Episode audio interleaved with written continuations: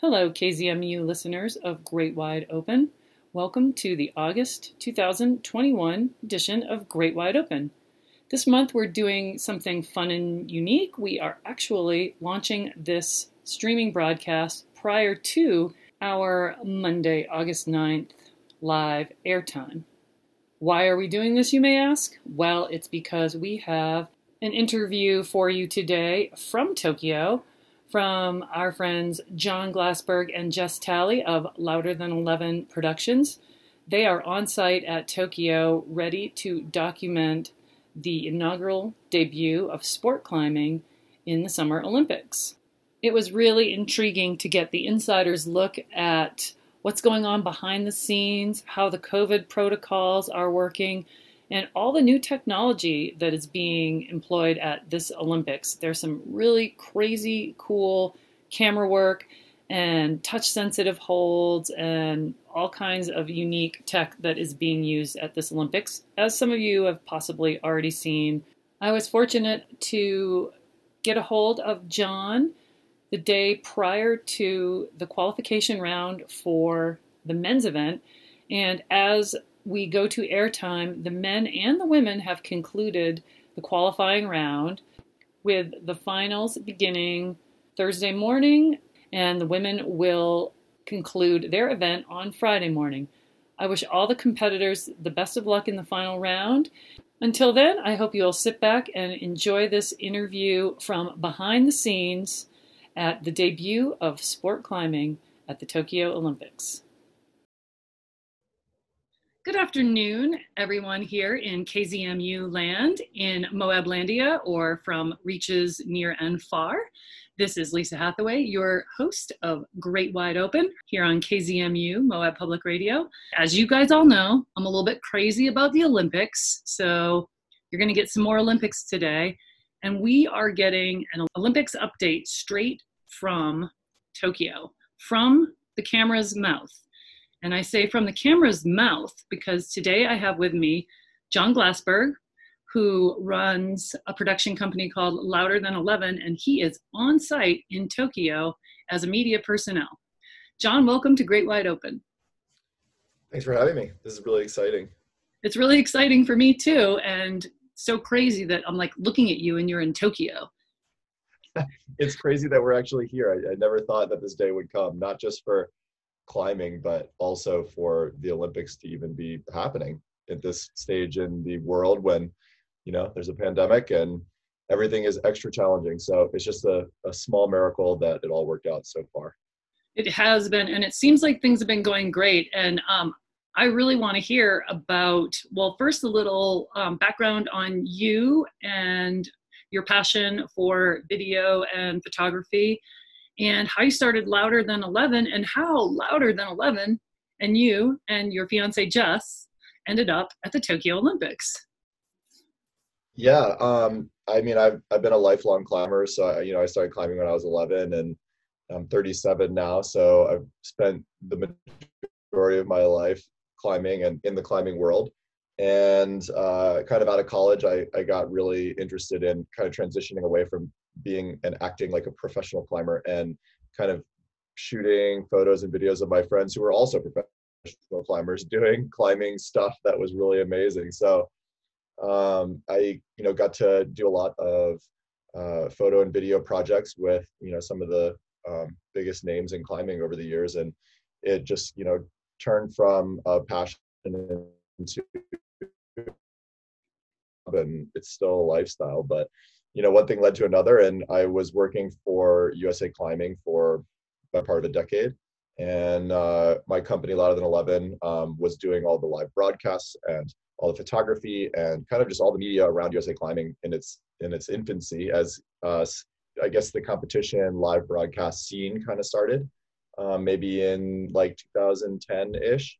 Um, So yeah, like I guess I was pretty ingrained in, in the broadcast world for climbing from an early uh, starting point. And then, yeah, I, I, it's funny with the Olympics. I, uh, I I applied for a press pass uh, for the Olympics in two thousand eighteen. Um, so quite a long time ago now. And uh, I, I got approved in, you know, early two thousand nineteen. And then, you know, we all thought that the Olympics was going to happen in twenty twenty. And obviously it's still called Tokyo twenty twenty, which is kind of a running joke around here in Tokyo right now. But um, yeah, it's it's been a long process to this point. But um, I mean, we're, we're actually here. We never thought it would happen. So uh, it's just a small miracle in general that we're here at all. It is a small miracle. Um, kudos to everyone who is making it happen, um, because obviously there's a lot of controversy and there's just a lot of logistics involved. And uh, one of the things that you have intimated is that you guys basically are under such strict protocols in Tokyo that you're primarily spending a lot of your time just quarantining in your hotel room. Yeah, yeah, we're we're like rats in a cage here. We are in a twelve by twelve foot hotel room. You know, it's definitely not glamorous, but we are here, and uh, you know, it would be cool if we were in the athlete village and we were doing all the things that you would do when you're at the Olympics. But uh, we're just glad that it's actually happening. So it's pretty it's pretty crazy with all the the limitations and the COVID protocols and, you know, the restrictions in general. But at the same time, there's a lot of contradictory stuff that kind of happens that makes it feel like kind of silly that we were going through all those, you know, crazy, rigid uh, rules, basically. I mean, when we arrived, you know, we sat in the, we must have been in the airport for seven hours, um, just waiting for test results to come through and standing in queues and waiting for, you know, someone to tell us to go to the next room and sign something. And it was a lot of, Uh, it was a lot of work just getting to the airport. Um, and honestly, it was a lot of work getting here in the first place. Like, I, I think I've been working on coming to the Olympics for, you know, at least a year and a half. And then in the past six months, it's just been nonstop effort to try to get here. So um, I'm the designated um, C L O. Um, so I'm like the uh, liaison officer for our, our media group, which is Louder Than Eleven. So for myself and my wife, Jess, Um, you know, I have to like handle testing every day and entering our health information and making sure that, you know, we're following the protocols. And then if we do something wrong, then, you know, we get in trouble or something. We don't, we don't really know what happens. We're, we, we haven't crossed that bridge yet, but we've heard stories of, you know, press people being made an example of here, um, and being sent home for going shopping and, you know, all this weird stuff that, you know, we are trying really hard to like play by the rules, but there's so many rules that you feel like you're always doing something wrong. So, um, but yeah, we, we got here um, on the twenty-second of July, and pretty much ever since then, we just make our way from the hotel to the main press center or from the hotel to the um, climbing venue each day to capture photography of uh, route setting and preparation and uh, training before the Olympics starts for the climbers on the third of August. Are you um, documenting any other events, or are you strictly designated as um, climbing media? Yeah, so I, I have what's called an, an E P S, which is a, a, an individual photography sport-specific um, pass. So I can only shoot um, sport climbing is what they're calling it. They call it sport climbing, sport which climbing, is funny yeah. because to us it's like sport climbing. climbing is lead climbing, but they call it sport climbing, which is the combination of those three events: lead, bouldering, and speed. Um, but yeah, it's uh, it's strange because, you know, we could just walk into, you know, the uh, venue next door to the climbing uh, wall, and we could shoot three on three basketball if we wanted to. Um, we could easily get into just about any event we wanted to, I think, because it just says E P S on our badge. So I think they would just assume that we are like the event-specific photographers there. Um, Jess is uh, is sleeping behind me because she stayed up until almost four in the morning last night editing photos. But um, we uh, she has an E accreditation, which means she's just a journalist. So she can go into the mixed zones. She can go into, you know, any of the um, press pool areas where, you know, she can take notes or she can write or she can edit photos. Um, she kind of has a little bit of a different access. I wear like a, a photography vest, and then Jess kind of just walks around in her normal clothes. Um, but yeah, it's it's been pretty uh, pretty interesting navigating. This is my first uh, Olympics that I've ever shot as a, a sport photographer.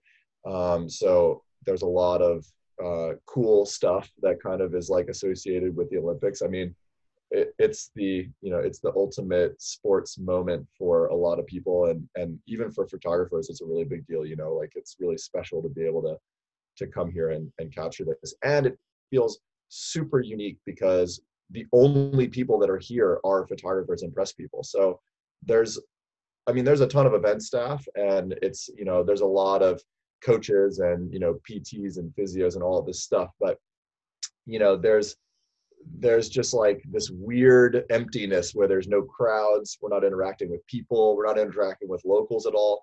Like it's, it's really strange. We feel really isolated, and like, we are the only, you know, we are the the main event besides the the athletes. So it's just us and the athletes. It's really strange. That is crazy. And there's probably almost equal numbers of each.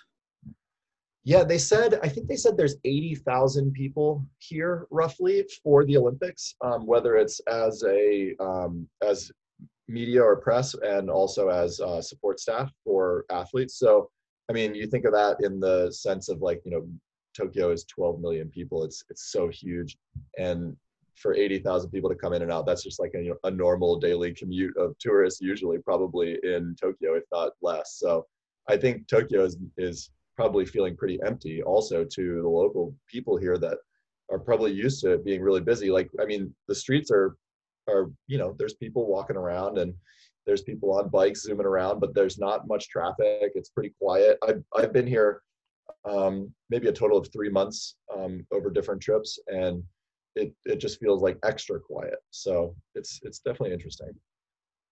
That's so cool. um I uh for you out there in our listening world who may not be familiar with climbing media, John has an Instagram account. Um is it L T eleven? Is that the Instagram? It's louder than louder than eleven, the number. So yeah, you can follow us. We're kind of posting like stories each day um, from kind of our weird experiences, but either on my Instagram or on Louder Than eleven's Instagram.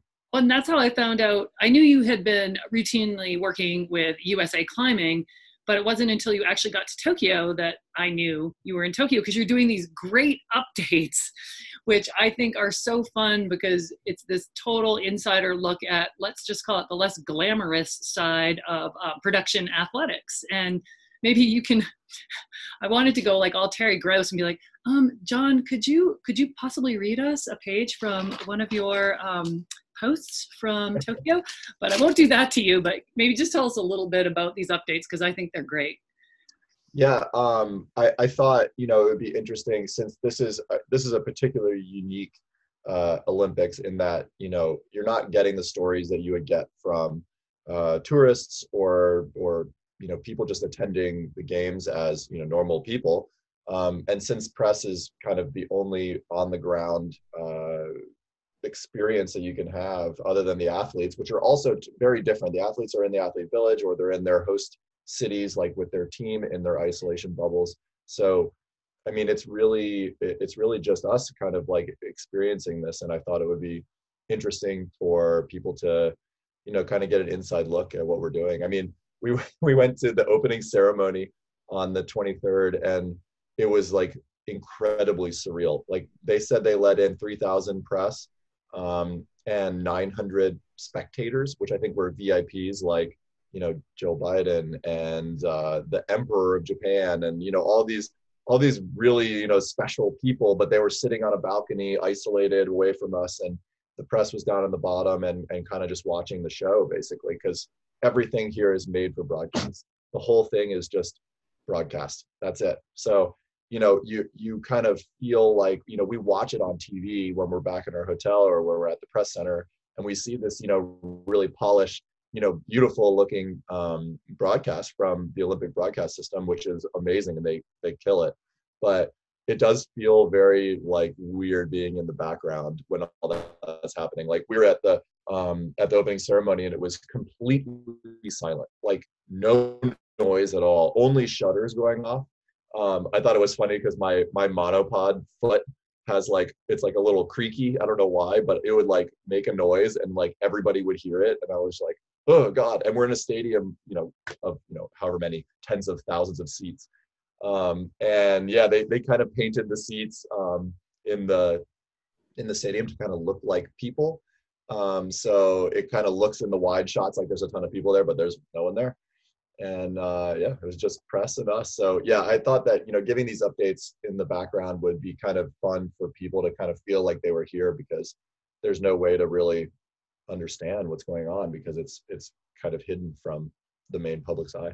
Well, and to get a really um, unique firsthand um, information about just kind of how the protocols are so wambly in a way, like certain things that you have written about that are, are really like strict at one thing that doesn't make sense to be strict about. And then like putting you all into a bus together, like, oh, okay, well that's media. We'll just put them all on a bus together, but don't let them near anyone else. Yeah. It's, it's funny. Yeah. There's a lot of contradictory stuff. Like, I mean, everybody that's here from press has gone through an immense amount of testing. Like, We we had to take a ninety-six hour and a seventy-two hour pre-departure test. Um, so, you know, most people before they got on the plane were likely fine.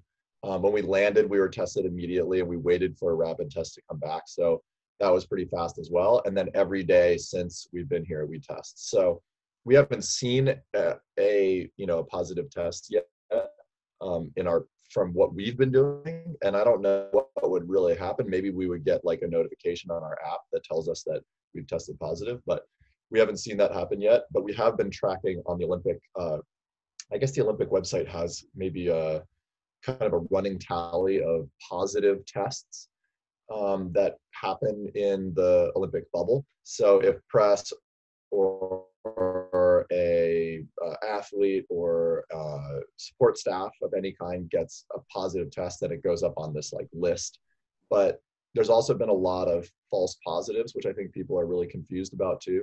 I mean, I think uh, last time I checked, there's like one hundred forty positive tests, but nobody knows like, you know, if those positive tests were then followed up by a negative test because it was a false positive. So that's really confusing. And yeah, we, I mean, we immediately got here and we had been in these, you know, strict quarantines and everybody was separated and no one was allowed to be together. And then all of a sudden we get on a bus with, you know, like a hundred people and we're all like shoulder to shoulder, you know, breathing in each other's faces. So it does feel like kind of contradictory and, you know, it's honestly, it's, it's doesn't feel unsafe at all. It feels totally fine because I know that everybody here has gone through the same testing that we have and it's very unlikely that they have anything.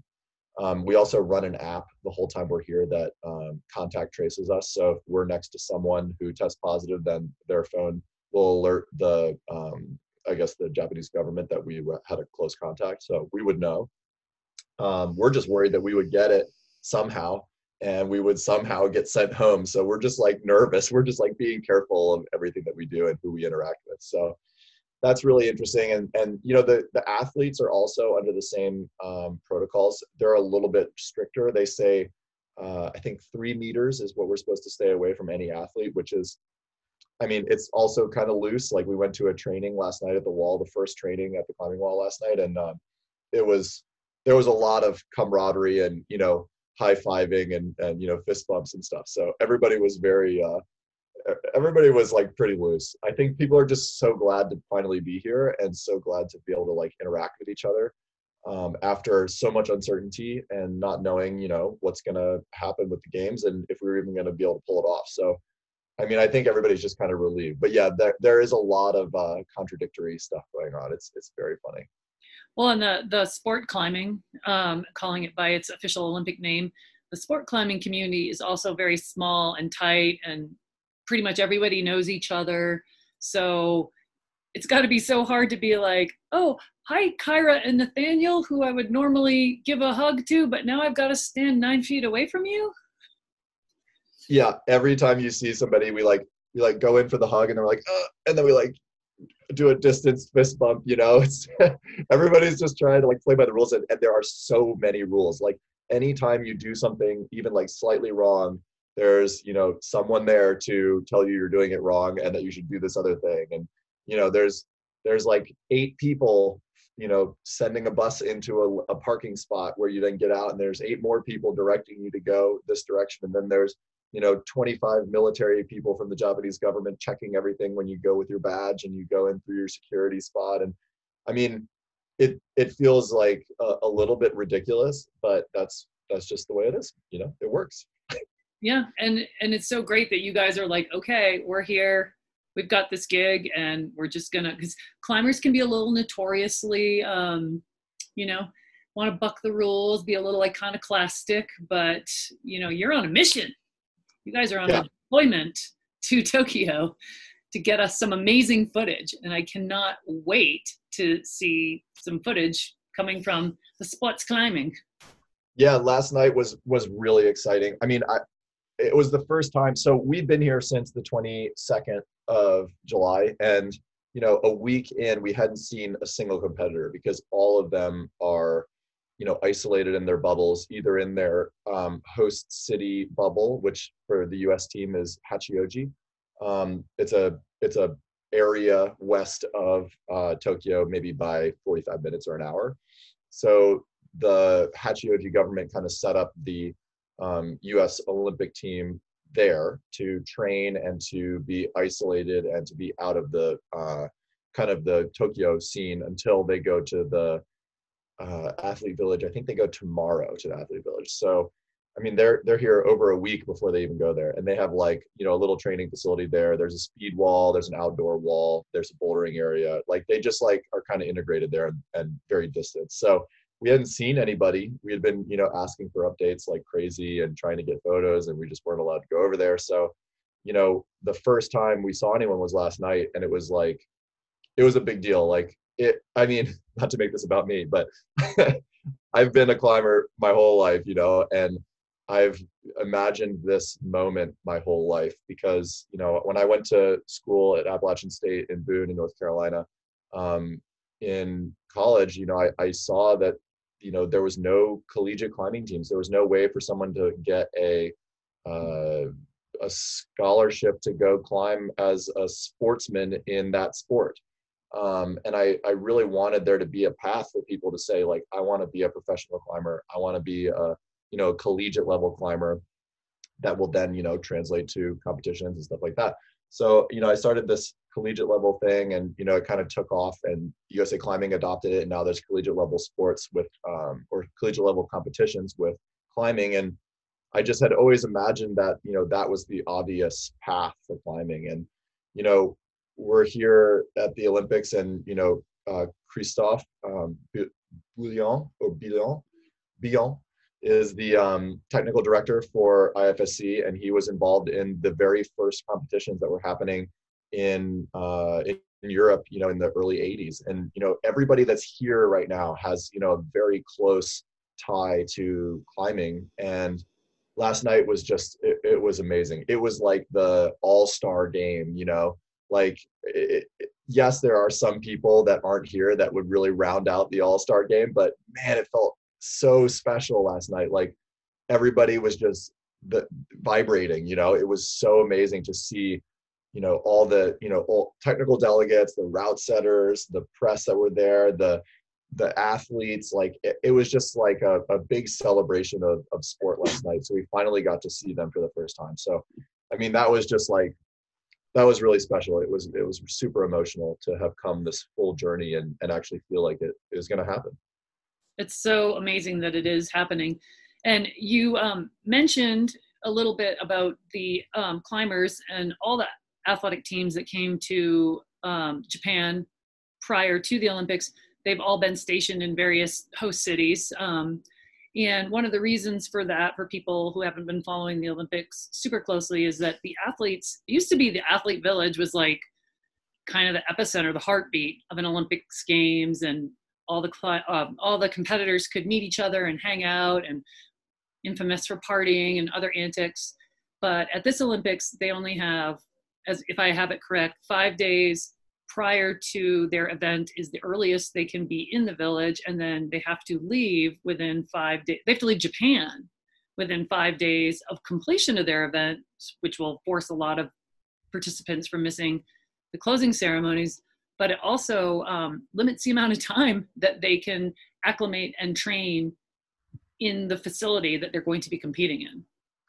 Yeah, I um I so I was chatting with all the um all the coaches and all the athletes last night about this, because you know part of the most you know one of the most special things about the Olympics is getting to be in the Olympic Village and existing with your your fellow uh you know sportsmen in this amazing place that you would never be able to do this otherwise. So I think, like, typically the, like you said, the, the village is a really, it could be a little crazy, and you hear all these stories about partying and, and hookups and all this fun stuff that happens at, at the games. And, and that's awesome. I think that, like, that's part of a big reason why, you know, people are, are so excited to come here. And I was chatting with um, Killian Fischhuber, who is one of the coaches for the Austrian team, who, again, another like amazing luminary. Yes, just a, a amazing representation of where how far this sport has come. Like, if this had happened ten years ago, he would be here at the Olympics, but as a competitor. But now he's here as a coach, and you know, there's a there's so many of those stories of people that are just like so deeply ingrained in climbing that are here for other reasons now. Um, but he was in the um, he's in the village with the Austrian team. They they went a little bit early, and um, he said it's just it's incredible. Like. the the scene there is just, I think, pretty cool for for a lot of the athletes. They, you know, they're a little bit isolated with the way that they can have, you know, food and, you know, the way that they can like interact with um, other athletes. But, you know, I think that they're going to the cafeteria and just staring at people and just like in awe of, you know, who they're able to interact with. And it's, I think it's just a really, uh, it's a really special way for people to like actually see people that they wouldn't otherwise interact with. So I mean, he was saying that, you know, like eating lunch, they were just sitting there at the table and just like staring at like amazing athletes that they had idolized their whole lives, and it was just this really special, you know, way to interact with people. And then uh, like you were saying too, the the um you have to leave the country after your, I think you're given yeah five days or four days, I can't remember the actual number, Um, before you have to leave after you finish competing. So I was talking to Jan Hoyer last night, who's a friend of mine, and he's here. It's amazing. And he's competing in the games, and and we were chatting about, you know, what his predictions were. And he goes, he like stopped me and he was like, he was like, John, do you want a prediction about how my performance is going to go? And I was like, yeah, totally. And he's like, I'm going to get seventh in speed, I'm going to get seventh in bouldering, and I'm going to get seventh in lead. And I was like, I was like, that's really random. Why, why do you think that? He's like, well, that's what I have to do to make finals, because if I don't make finals, then I have to go home and I can't watch finals. So right. He is really motivated just to stay here as long as he can. He just wants to like live in this Olympic moment for as long right. as possible, because I think the German team has to leave within two days of concluding their Oh, really? Why? competition.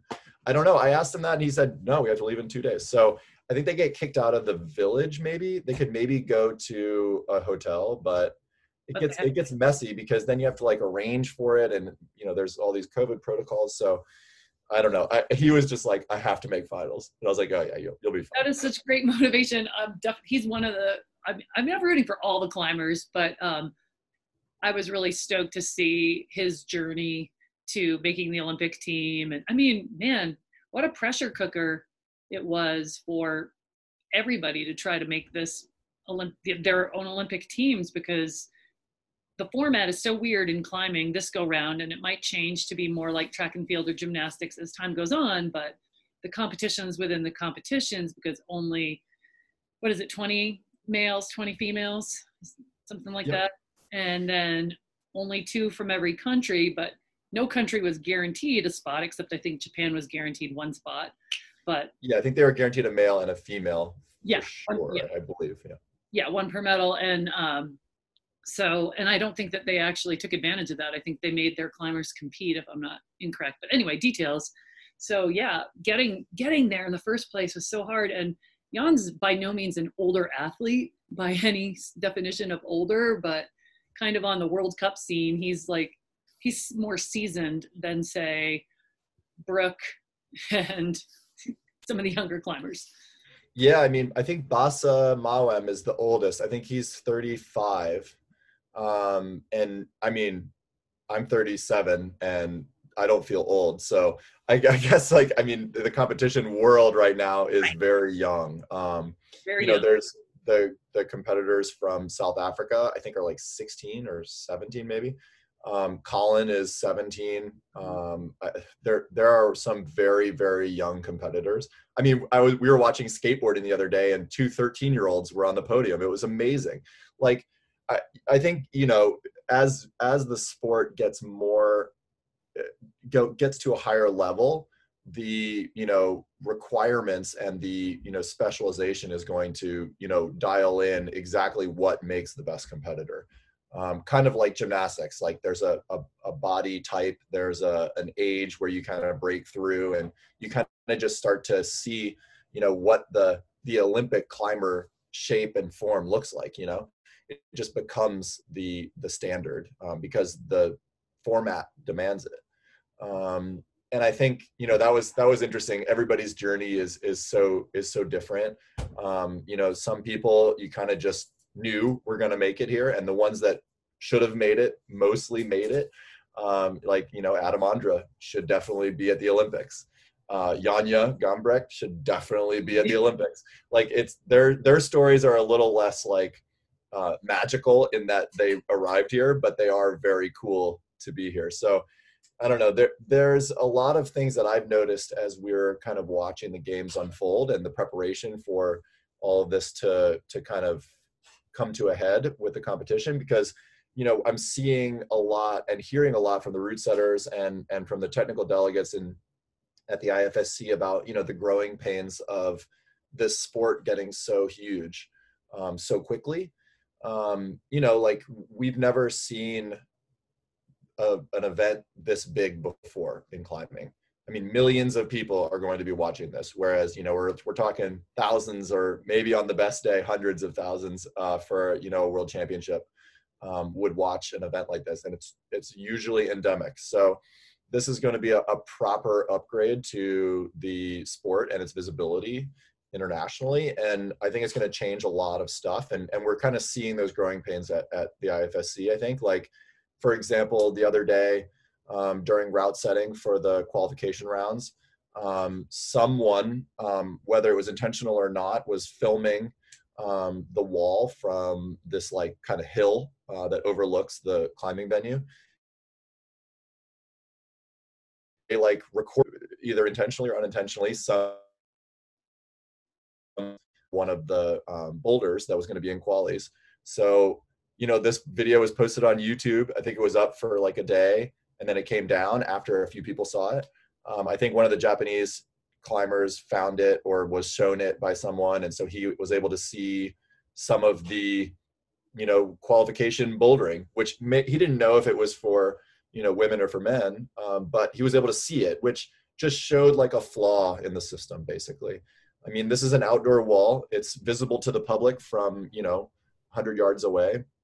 And it's, it's just, show it it's showcasing the flaws in in the format, essentially. Well, and it's Which, such a unique format, because as um you know, Kyra and I talked about, she was on the show last month, the one thing that's super unique about climbing versus other sports is, like, even if you're doing wrestling or something, you don't know exactly how your wrestling match is going to go down, but you know a lot about your opponent, you know their moves, you've seen them, you've probably competed against them. In a sport like climbing, everything is what we call on-site. So the climbers have no information whatsoever about, and they, we call them boulders or routes, what holds are going to be on them and what the sequences are going to be required to do these problems. So it would probably not necessarily occur to an organizing institution that that wall has to be shielded from all eyes, because that could provide an advantage. Yeah, there, there's major flaws in this system. I mean, we've been talking a lot with route setters and with technical delegates at, at, you know, the I F S C, and, you know, ultimately the format will have to change eventually, um, because the field of play is different every single time for competitors. And it's one of the only sports, especially in the Olympics, that the field of play is unique for every round. And, you know, there's like, you could argue, oh, well, surfing, the wave is different every time, or the conditions change drastically, but they're competing against nature, whereas we are competing on this wall that is truly artificial. And, and there are so many potential flaws for routes to be set poorly or unluckily, um, and for, you know, all these different factors that can come into the idea of on-site, because on-site is truly like, you walk up to the boulder and you and you climb on it, and you're climbing on it for the first time without having seen it or any prior knowledge. So, you know, does that mean that when, you know, Jan Hoyer goes and tries boulder one in the boulder round, and then he looks at boulder two while he's walking away, is it still on site? Probably not. Like, if you know someone posts a video on YouTube, it's also probably not on site anymore. So yeah, there's a, I mean, basically when we talk to the route setters, you know, they're trying to set um, moves. They're trying to set like ideas of movement so that the audience that's not endemic can understand that, you know, this is really impressive what they're doing. Um, it's, it's interesting. We, we asked them if we're going to see like, you know, all the greatest hits in route setting during the Olympics. And, you know, they're like, we can't really tell you, because that's part of the deal. Like, if we told you there's going to be a rose move, then someone's going to be looking for a rose move, or if there's going to be a paddle dyno or something, you know what I mean? Like, we just can't, the, the flaws in the system are obvious when you can't talk about them. Right. And I think yeah. it's, it's something that will change over time. And there's so much attention on climbing right now that it has to change. And another, another thing, just to continue to ramble on, is that the, uh, when we were talking to, uh, Uh, Christian uh, the um, the other day, he you know he's been involved in in you know sport climbing since its competition inception in the eighties, and you know he said that competitions were really really big in the eighties and early nineties. Like, you know for ten years it was huge. Like, it was on broadcast television. You know everyone thought that you know competition climbing was going to be the next big thing, um, and they poured a lot of attention onto it. And then it kind of like died off in the nineties and two thousands because the format was boring. It was so boring. It took four hours for a lead competition to happen. It, it was totally watching. Yeah. Yeah. It was horrible. And, and everybody kind of just gave up on it because the format was so poor. And now we're seeing the format cater a little bit more to broadcast and cater a little bit more to entertainment, which is going to help a huge amount. Like, the the competition climbing scene is going to change enormously over the next year, just because of the Olympics, and just because everyone's going to see how rad it can look, because it's going to look very, very cool. Like, the tech is incredible. There's like all this amazing stuff at the wall that's really going to showcase climbing in a, a, a way that we've never seen it before. It's just going to be incredible. Well, and it's funny too, because um I was involved with competitions, you know, back in the old days, mostly as a spectator, but I did do a few. And especially the lead climbing was just so incredibly tedious. You're just like, really? How is this ever, how could this ever translate? So for years, I've not kept up with um, the route climbing aspect, which is what we usually call sport climbing, but um, the route climbing. And so in the lead up to the Olympics, I actually started watching the World Cups, which I haven't watched a lead World Cup in forever. And I was instantly sold. I was like, this has changed so much. I can't even believe it. I almost like watching it better than bouldering, which is, I feel a little sick to my stomach saying that, you know, it's like I'm cheating on my lifetime partner of bouldering. But uh, the routes have been great and the competitions have been great. The route setting has mostly been pretty amazing. And I think people will really enjoy, and this is going to kind of split into two different directions, because in one direction we have the route setting conversation that of course we have to have, and then on the other hand we have the videography conversation, which of course we have to have, which I will say as a climber, I think that documenting climbing in a video format is really really tough, because normally, like, you know you're watching Simone Biles, right, and she's like lining up for that vault and she's talking to herself. And then, you know, she does her little foot moves and then runs down. And the second she hits her landing, you see what's on her face. And in climbing, you have this wall in front of you. One of my thoughts was like, they should move to plexiglass walls. But um, so how are you guys navigating that? And then the other part of it you can't exactly be all up in their grill. You have to have like a safe distance from them and also not be distracting. Yeah, the the tech and the and the idea behind, you know, capturing climbing is is evolving a lot. Um, what, what like you said, the main problem with competition climbing is that all of it happens facing a, a wall. You don't get to actually see the expressions until maybe someone turns around and looks you right in the eye and, you know, gives you that expression that you're hoping for.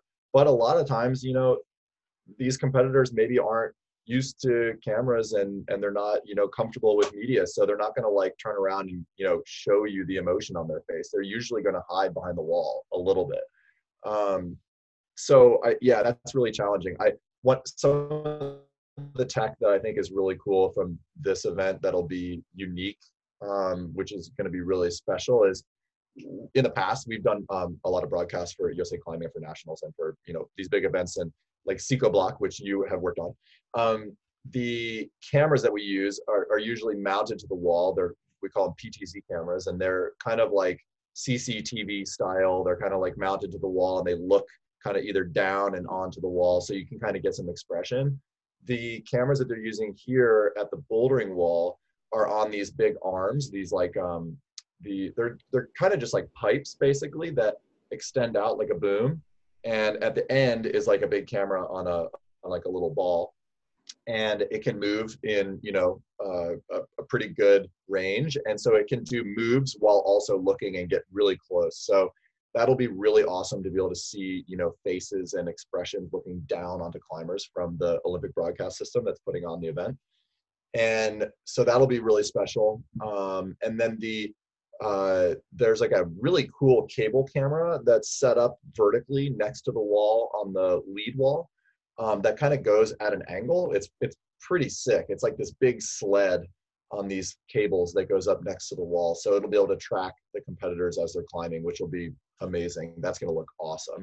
They also have um, this uh, A R set, set up, essentially. It's kind of like bullet time camera setup that you've probably seen if you've watched any of the other um, climbing ev- or any of the other events at the Olympics so far. They've been showing this at all the different games that they've been covering, but it's kind of like that matrix style where it like freezes time and then you can move around. Yeah. So that'll be very cool for bouldering, especially. Um, C G I gymnastics. Yeah, exactly. There's a lot of like, you know, di- with dynamic movement, it'll be great to see, you know, a a frozen shot of Miho jumping in the air, and, you know, we can move around her and see different angles of her. So that'll be really cool. Um, and then there's some interesting tech with speed climbing as well. That's pretty cool. Um, there's this company called Luxob Connect that makes these um, like touch sensitive holds.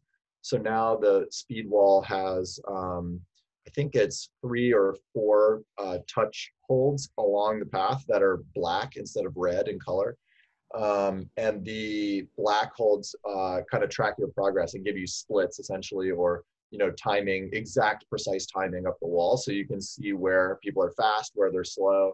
You can do some actual comparison because, you know, with, with the sport of climbing, we haven't had a lot of technical advancement like they've had with, you know, running sprints and with, you know, all these like amazing technical things that you get to see that come down to the millisecond that are really, really precise. So with speed climbing, that'll be really interesting as well. That's going to be totally interesting. And, uh, you know, you mentioned the media and how a lot of the climbers um, are not accustomed to having a lot of media around them, because typically there's like, hi, Jess, one or two people. And um, I kind of think in an odd way, it's slightly advantageous for the climbers here at their first Olympics in a way to not be going into a venue that is packed to the gills with people from all over the world. You know, they're not going to be, it's a little, you know, it has a little bit more of a dress rehearsal feel to it than a big event, so that they'll be acclimated to this stage. And then when they go to Paris in twenty twenty-four, it might feel a little bit more, you know, because that's what so many Olympians say, that they thought they were prepared until, you know, they stepped out on the ice for their first Olympics, or yeah. and were just completely overwhelmed by the intensity and the magnitude of the experience. Yeah, I think it's, I think there's a few things there. One is, you know, it's, it's going to feel it's definitely going to feel strange not having an audience there cheering you on. I mean, the only people that are going to be there are going to be coaches, support staff, and press. So it's going to be empty. I mean, the stadium is huge. Like they, the three on three basketball stadium is going to be taken down, which is in front of the wall right now. And it's going to reveal like the whole back um, stadium seating area. And there's a whole ground seating area. So, I mean, there may be four hundred people or something, three hundred people there um, for finals, but you have to think as a competitor, like if I look into that camera at this broadcast, like I am addressing millions of people, and you right. must be able to feel that. Like, yeah. I mean, as empty as a stadium feels, you're still, you still know that everyone's watching. Yeah. Um, and I, I think today was, or sorry, last night was really interesting because we got to see the competitors for the first time.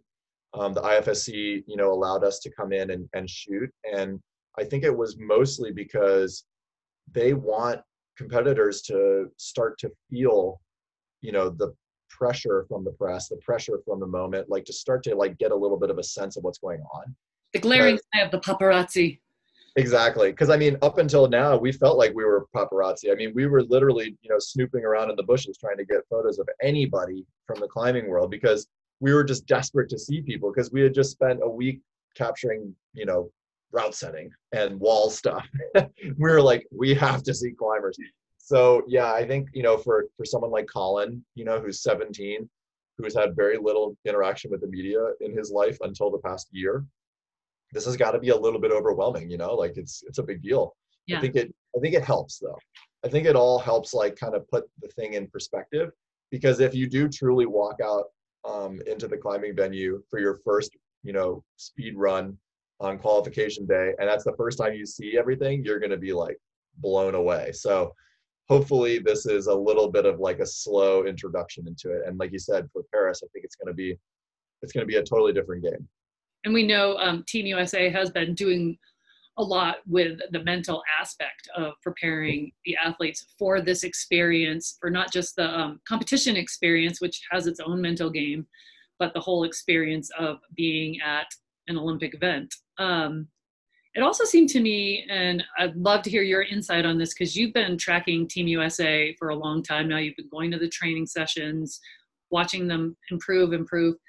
I kind of felt like the COVID pause, I don't know really how it was for the other athletes, but you know, there, some people it was good for, some people it was bad for. It seemed to me that it was great for the climbing Team U S A as a whole, for them to really gel as a team, to like embrace the fact that they are like representing the United States as a team, and to train together and have that extra year to just get a lot of confidence under their belts. Yeah, I mean, I think it's a, a blessing and a curse to have that extra year because, I mean, Winter Olympics starts in seven months. So th- this is a huge, like, delay in the overall process of the Olympics. But, I mean, for people that qualified, Kyra qualified in twenty nineteen at the Invitational. So, I mean. And Brooke before that. She, uh, or sorry, I guess Brooke qualified at um, Hachioji in twenty eighteen, and then Kyra qualified for the team to even be able to qualify for the Olympics in twenty nineteen. So, I mean, it's it's been like a really long time that these people that have already, you know, made the team and, and are qualified for the Olympics have known that they're going to go. And, you know, for, I, I think, it, you know, being a blessing and a curse, it, it's hard because, you know, you're delayed an extra year, meaning you have to maintain that peak fitness for a whole nother year.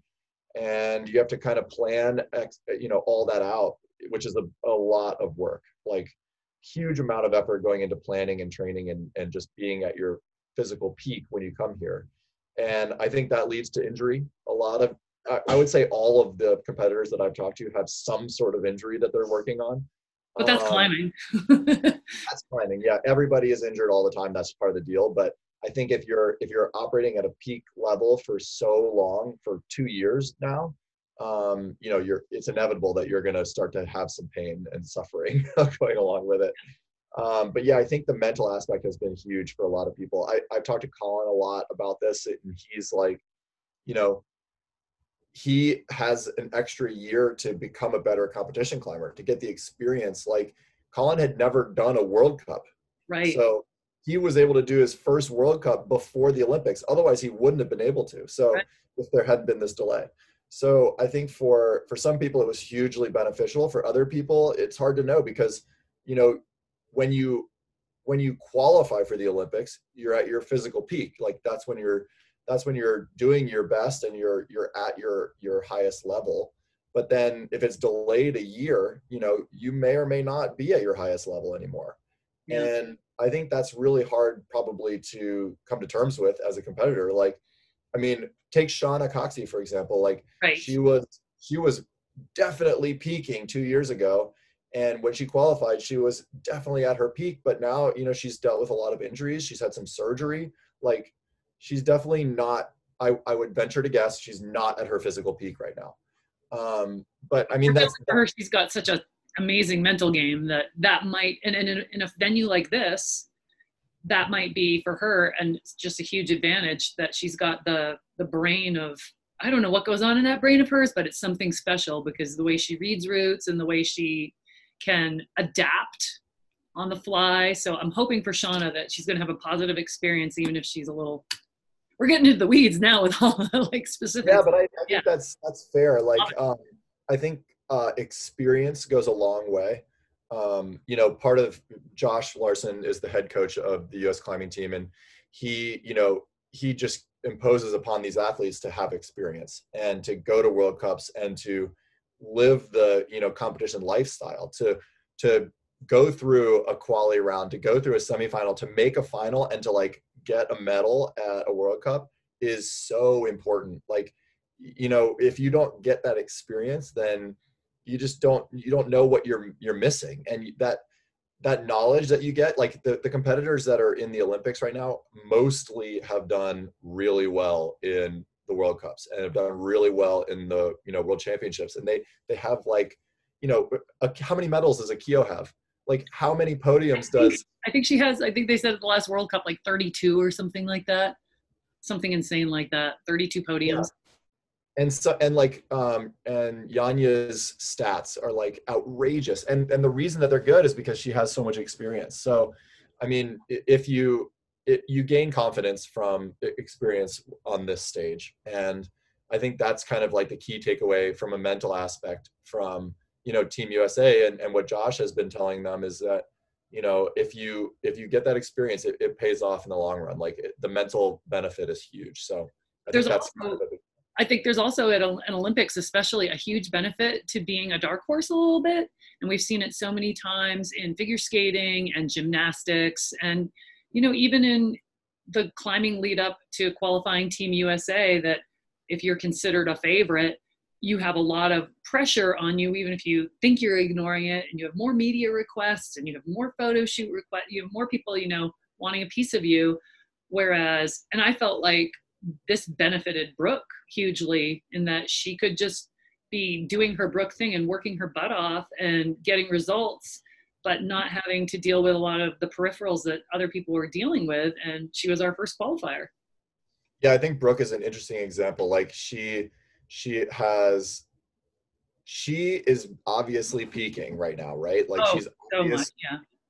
performing, she's medaling in lead, or not medaling, but she's making finals in lead and she's medaling in bouldering. Like she is definitely right now is her moment. And I think that that's like, that's an enormous amount of pressure. And, you know, like you said, because of that, you get extra mute, uh, media scrutiny. You, you are looked at every day, everywhere you go, your, your demand for your attention is high. And, you know, like yesterday at the first warm up, she didn't climb. She just chilled. She just watched.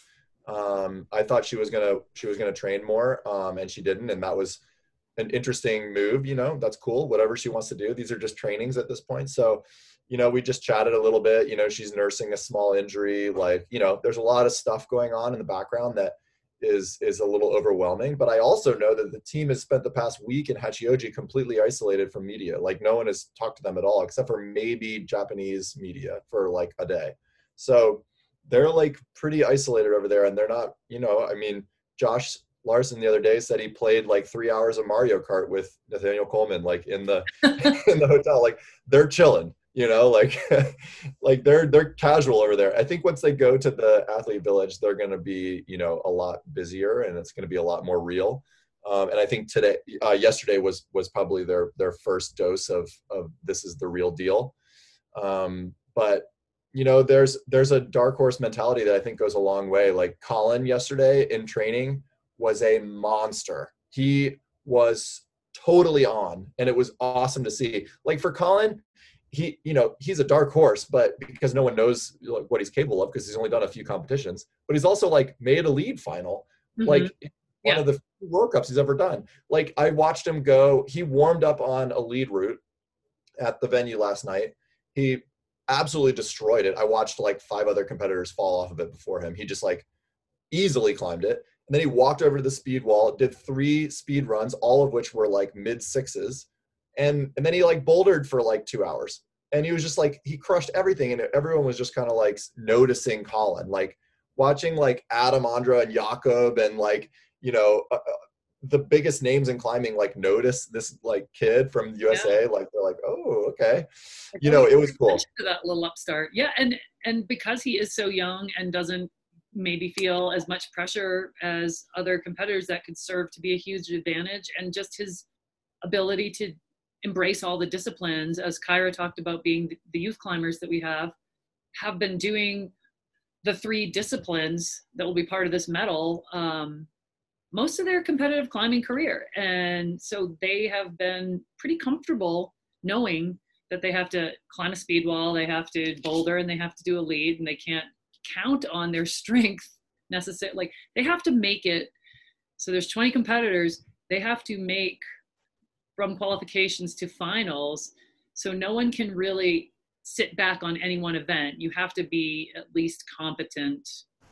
Like Jan said, seven seven seven. If you get seven seven seven, you're probably making it to the finals. Yeah.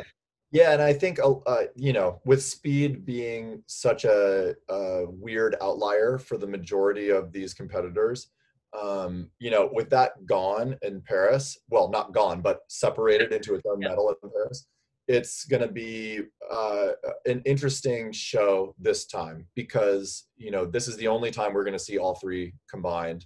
Um, the competitor yeah. list is going to change drastically for Paris.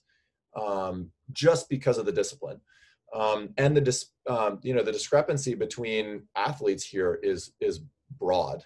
Like there are speed specialists here.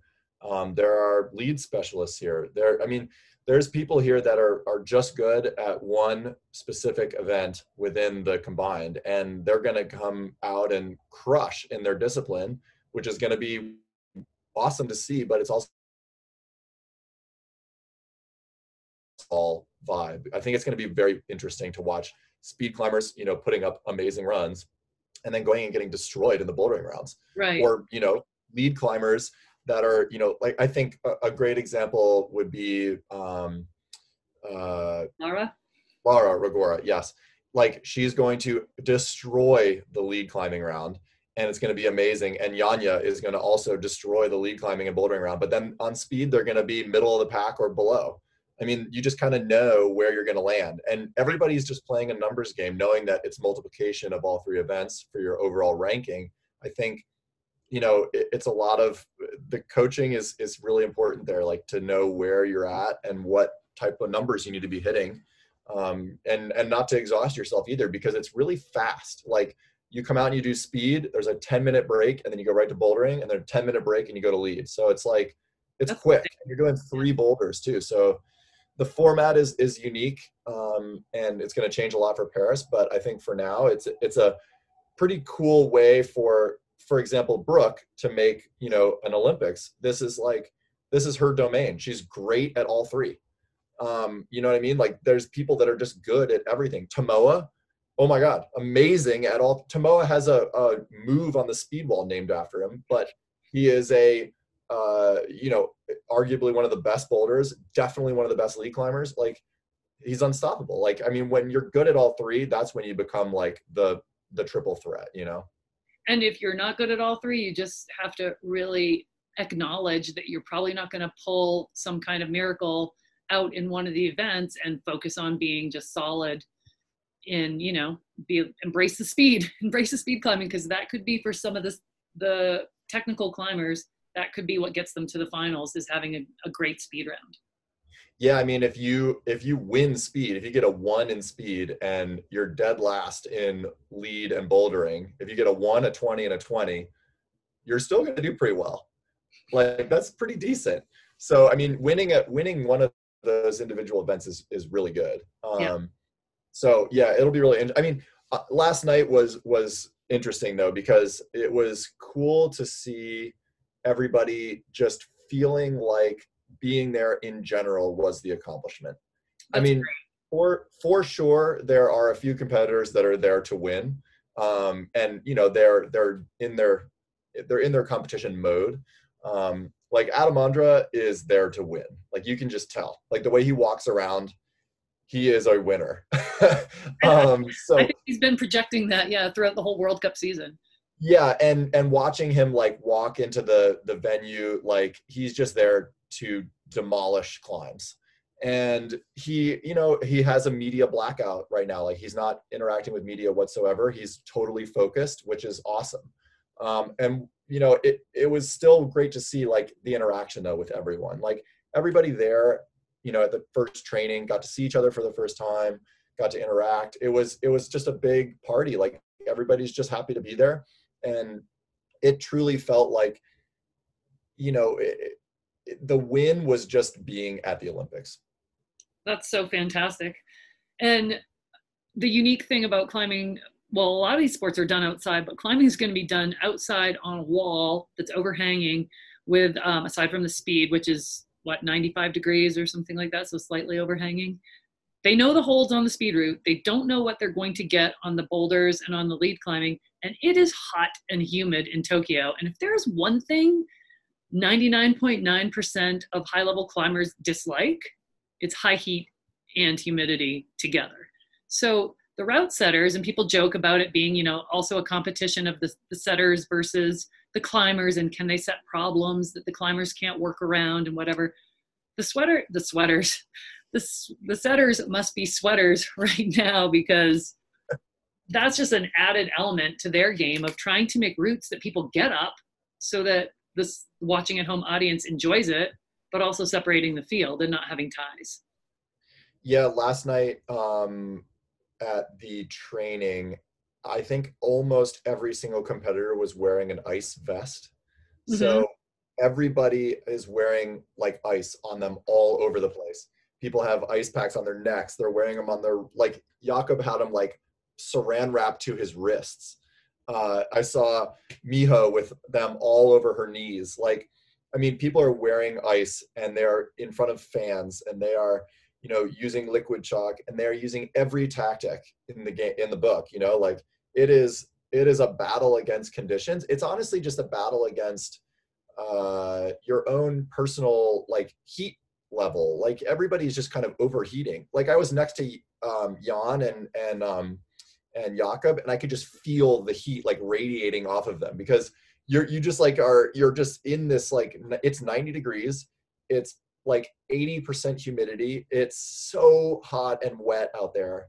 It's like, it's, it's hard. I mean, from, you know, being a boulderer that can only perform in like forty-five degree, like crisp conditions where otherwise I'm like, I hate this.